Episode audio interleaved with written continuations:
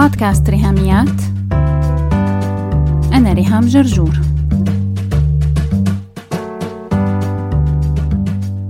مرحبا. بعد ما استعرضنا نظرة عامة عن الوالدية السامة بالحلقة الماضية وشفنا كيف ممكن الواحد يعيش بعيلة toxic رح نعمل zoom in بحلقة اليوم رقم 113 من بودكاست ريهاميات. ونقسم ما بين الأمومة والأبوة وناخد كل وحدة لحالها ونشوف بكل فئة كيف بتفرق الأمومة السامة بين الأم وبنتها وبين الأم وابنها. وكمان رح نحكي عن الأبوة السامة بين الأب وبنته وبين الأب وابنه.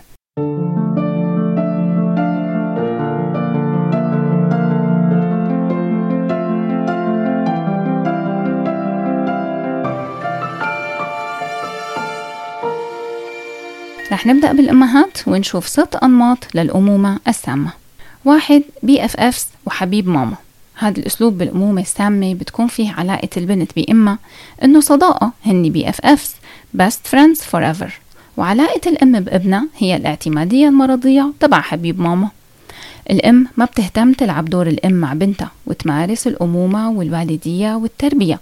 هي بدها تكون رفيقة بنتها وبتعرف كل التفاصيل عنها وبتشاركها بكل شيء هذا أمر كويس لو ضل عند درجة معينة لأنه البنت بتحتاج الدعم النفسي وصداقة أمها لكن مع السنين البنت بتكبر وبتنطلق وبتحتاج تستقل بنشاطات لحالها مع بنات من عمرها ويكون لها صديقات بسنها. لكن الأم بتعيقها الاستقلالية وبتكمل لازقة بالبنت. أما الصبي فبيكون ماسك تنورة ماما حتى لما يكبر ويطلع له شنب. هلأ بالطفولة المبكرة مهم كتير إنه تكون الأم قريبة من ابنها الصبي وتقدم له الحنان يلي محتاجه. لكن هذا القرب لما بيزيد عن حده الصحي مع نمو الصبي ومراحل الطفولة والمراهقة بيتحول إلى أمومة سامة. فيها اختراق للحدود بينه وبين ابنها الأم بتاخد كل قراراته عنه بتجبره يكون جنبها طول الوقت. نمط سام وخانق وما فيه أي مساحة للنمو والإستقلالية. بتكون الأم شاطرة بالتلاعب وتحسيس الولد بالذنب لو ما ضل على تواصل معه طول الوقت. مثلا لو نزل من البيت لازم يتابعها بالموبايل بكل تفاصيل تحركاته برا البيت. بيكون الابن لطيف وقلبه طيب وكريم لأنه بيحب أمه. لكن الأم بتستغل هالصفات عند ابنها للمزيد من توطيد تعلقه فيها. بهالنمط ما في تربية أو إرشاد بيخسر الابن والبنت مهارات أساسية بالحياة لأنهم ما طلع لهم التدريب السوي والتعلم الصحيح. لما يكبروا الصبي والبنت بيكون عندهم مرار وكره لأمهم بيعبروا عنه سواء بطريقة واضحة أو داخليا وبيعملوا كل المحاولات اللازمة للتخلص من سجن الأم لو كانوا قدرانين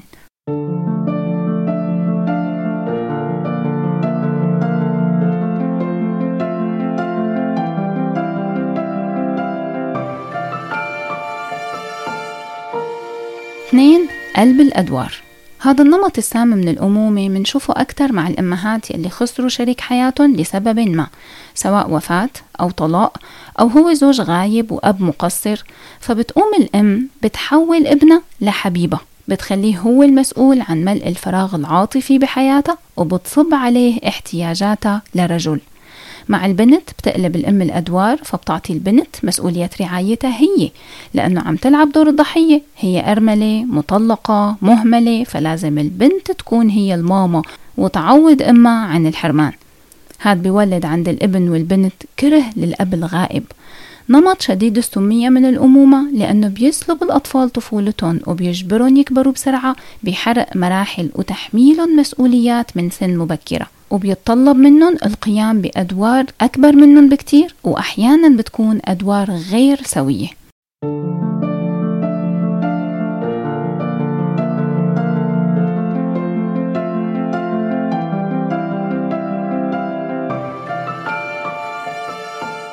ثلاثة الشبح. هي الأم الغائبة والغير متاحة والمنسحبة عاطفيا وجسديا من حياة ولادها أو موجودة مع وقف التنفيذ. أو بتميز بين الأبناء فبتقدم حب لواحد لكن بتحرم التاني من الحب فهي متاحة لحدا وغايبة للتاني. بتترك مسؤولية رعاية بنتها للأب بالكامل أو لحدا تاني من مقدمي الرعاية مثل الجدود أو العمة أو الخالة. فالبنت بتكبر بدون ما يكون عندها تفسير ليش ماما غابت؟ بتعاني البنت من فراغ داخلي عميق ممكن تحاول تملاه بطرق مدمرة وخطيرة. الأم الغائبة بحياة ابنها خاصة بالعمر الصغير والسنوات الأولى بيكون أمر سام للصبي لأنه بيخلق عنده شعور بالذنب حتى لما يكبر لأنه مفكر حاله هو الغلطان وهو السبب أكيد هو عمل شي خلى أمه تتركه. بيكون عند الصبي والبنت مشاعر كره تجاه الأم الغائبة لأنه الأسهل ملء الفراغ بأي شيء حتى لو كرهه مرار فهو أحسن من ولا شيء.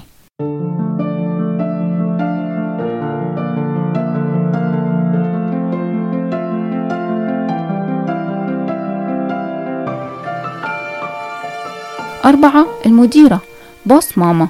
بتلعب الأم دور الشخصية المتطلبة والمتصلبة والمسيطرة في حياة بنتها. بتتحكم بالبنت تحكم تام بدون أي عطف أو لطف لكن دايما coaching وأوامر ضغط دائم للأداء الأفضل. ممكن حرفيا يعني تكون البنت بتمرين بالنادي والأم عم تعطي أوامر بدل ال coach آه لا ارفعي إيدك أكتر. آه لا اركضي أسرع. يا لهوي. في حالة أنا بعرفها كانت لما تأكل تسأل أمها أنا شبعت يا ماما؟ تقول الأم لا لسه كل لقمتين تاني. okay هلأ شبعتي. حالة هالمشورة هي قصة حزينة جدا لأنه اللي صار إنه الأم توفت والبنت عاشت بقية عمرها مدمرة تماما. أمومة الأم المديرة بتخلي البنت بتكبر بنظرة دونية للذات وخوف دائم من إنها تتعرض للرفض من الآخرين وبالتالي بيكون عندها مشاكل بتكوين صداقات والدخول بعلاقات ارتباط مع شريك حياة. بحياة الصبي هذا النمط من البوس ماما بخلي شخصية الصبي ممسوحة تماما وما في مساحة لأي رأي أو تعبير أو كيان أصلا. لما يكبر الصبي بيكون عنده مشاكل بالحياة العملية إما بيكون شخص اعتمادي بيتكل على الآخرين وما عنده القدرة على اتخاذ القرارات أو بيتحول لشخصية ديكتاتور مراية لأمه وبيكون مسيطر سواء بشغله أو ببيته بصداقاته وبكل دوائر حياته ليثبت أنه هو متحكم وأنه كلمته هي اللي لازم تمشي.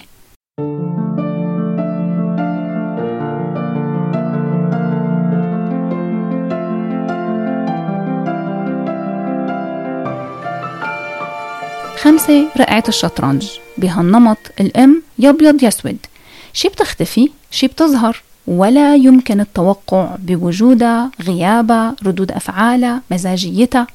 مع البنت بتكون هالأم السامة حبابة قدام الناس لطيفة مع بنتها مبتسمة ومهتمة وقريبة. لكن لما يصيروا لوحدهم بيظهر الوجه الحقيقي من البرود والإهمال. هالأم مع الصبي بتخليه محتار من مزاجيتها فبيخاف يقرب منها ودايما لازم يحمي حاله ويترك مسافة أمان بينه وبينها. هذا طبعا بخليه عاجز بالمستقبل عن تكوين علاقات طويلة الأمد والتقرب من الناس بكل مجالات الحياة شغل صداقة ارتباط لأنه باني حيطان ليحمي حاله وأحيانا بيكون عم يعاني من قلق اجتماعي مرضي.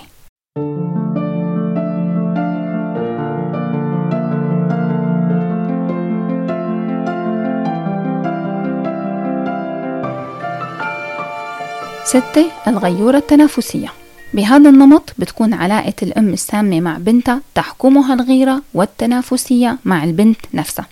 الأم دايما عندها شعور بالتهديد من بنتها مع إنه من برا بتفرجي دعم وبتظهر تشجيع لكن من جوا هي شاعرة بعدم الأمان.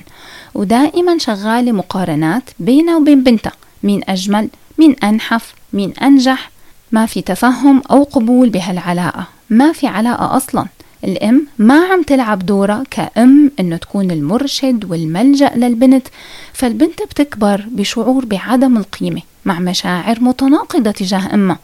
ممكن كمان تحس بالذنب إنه هي عم تخطف الأضواء من أمها لأنه منطقي إنه البنت أصغر وأشطر وأذكى فبتصير البنت تقلل من نفسها وتشوه حالها مشان أمها تظهر بمظهر أفضل.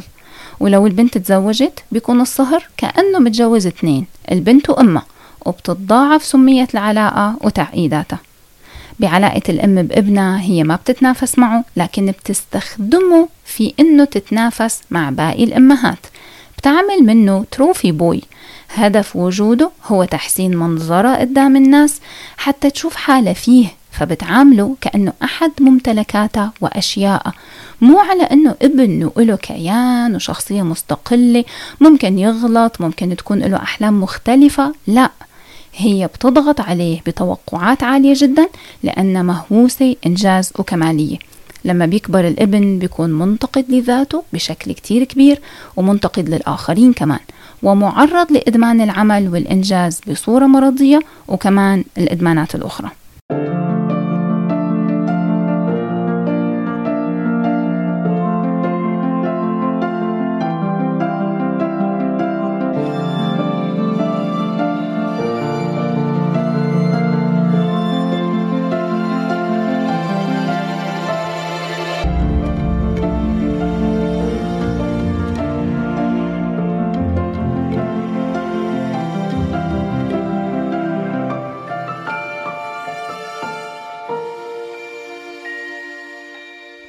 أنماط الأبوة السامة. واحد الأب الغائب. كتير مهم وجود الأب بحياة الصبي حتى يكون مثل أعلى. بعد تسع شهور بقضيهم الجنين الذكر في رحم أمه بيولد وبتكون هي ال primary caregiver لحد ما يكمل عمر السنتين. بيبتدي عنده الاحتياج للاستقلالية عن أمه والالتحام بأبوه لإكتساب هويته الذكورية من أبوه. لكن لما بيكون الأب غايب بسبب وفاة أو طلاق أو انشغال دائم أو سفر للعمل بيتربى الصبي يتيم نفسيا. البنت بتعاني من الأب المفقود حتى لو كان جسديا موجود لكنه فعليا غير متاح. هذا الأب ما بيمدح بنته ما بيلاحظ إنها عم تكبر وما بيشجعها بالكلام أو بيقلها إنه هو فخور فيها وبيكون كمان بارد جسديا ما بيحضن بنته ولا بيعبر لها عن حبه. فلما تكبر البنت أي حدا بيقول لها كلمة حلوة فيه يضحك عليها لأنه هي محتاجة للحنان الذكوري فبترمي حالها على أي حدا. غالبا ارتباطها بيفشل لأنها تسرعت باختيار شريك حياتها وتزوجت أي حدا وبتعيش زواج تعيس. غياب الأب بحياة الأنثى بيهز هويتها وبيولد عندها نظرة دونية وعدم قدرة على التعرف على مواهبها أو نقاط القوة بشخصيتها. الصبي اللي عنده أب غايب يا أما بقرر إنه يكون عكس أبوه فبينجح يربي ولاده بطريقة سوية حتى يعوضهم عن يلي هو انحرم منه. أو بيكرر نمط أبوه وبيغيب هو كمان. بيترك كامل المسؤولية على زوجته لأنه شاف أمه هيك عاشت. فهو بيكبر فاقد لمشاعر التعاطف وعنده برود وبعد وما بيتفاعل مع أولاده ولا بيبني روابط بينه وبينهم لأنه هو تحرم من أبوه فعم يطبق مبدأ فاقد الشيء لا يعطيه.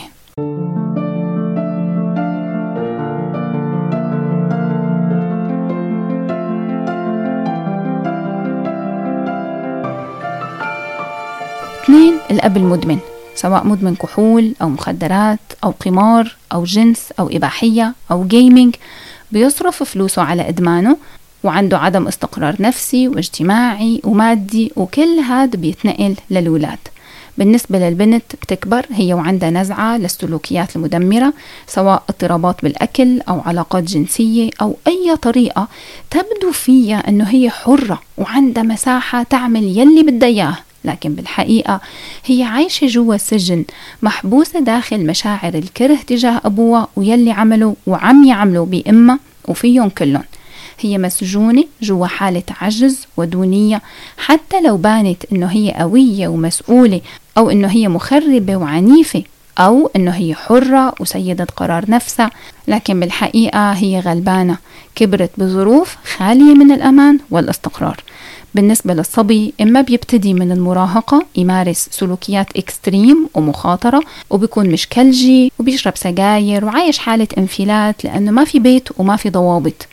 أو بيكبر قبل الأوان لأنه لازم يرقع يلي عمله أبوه فبيحس بمسؤولية تجاه أمه وأخواته وإنه هو اللي لازم يصلح ويسند الأسرة ويحافظ على ترابطها بدل ما تنهار بالكامل.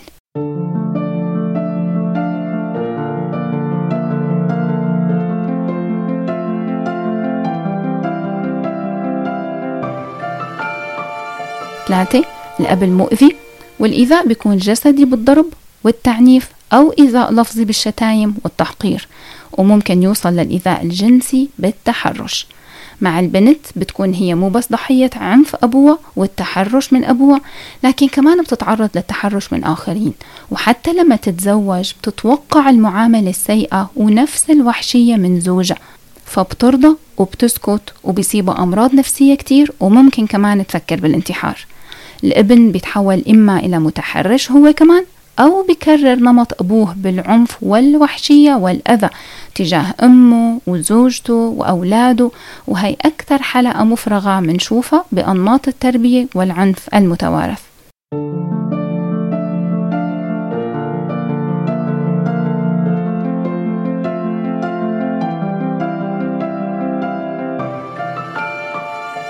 أربعة الأب الصارم أو الكمالي. بيكون غالبا شخص ناجح بشغله ذو منصب مرموق وممكن يكون متدين لكن بصورة متطرفة. مع أولاده بيمارس ضغوطات كبيرة سواء بيضغط على ابنه يكون مثله فيمسك بزنس العيلة أو ياخد العيادة أو يمشي نفس المشوار الأكاديمي أو المهني. بغض النظر عن ميول الابن وأحلامه أو شخصيته المختلفة عن أبوه. هاي النزعة بأنه الواد يطلع لأبوه منشوفها بفيلم Space Jam لما الأب لاعب كرة السلة العالمي بيضغط على ابنه أنه هو كمان يحترف ال basketball بدل شغفه وموهبته بال coding وتصميم ألعاب الكمبيوتر. مع البنت الأب الصارم بيقصلها جناحاتها حتى يتحكم فيها أكثر ويفرض كماليته عليها.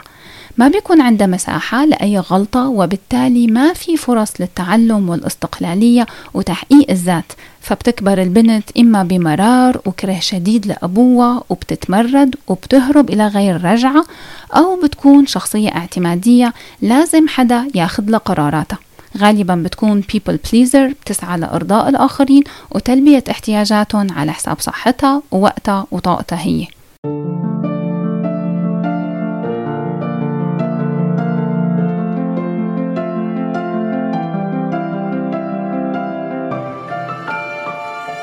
خمسة الأب المتساهل مع بنته بدلعها للآخر وبيعاملها كأنها برنسس ما بيقلها لا على أي شيء فبتكبر متمحورة حوالين نفسها وبتتوقع أنه كل الناس تخدمها.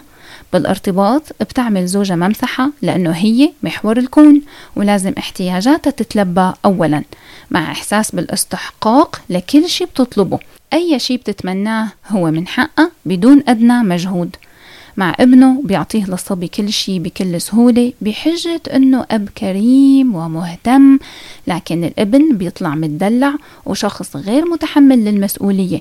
ما بيبذل مجهود بأي شيء وبيفشل بحياته المهنية وبتكوين أسرة وبمسؤولياته الزوجية تجاه مرته وأولاده.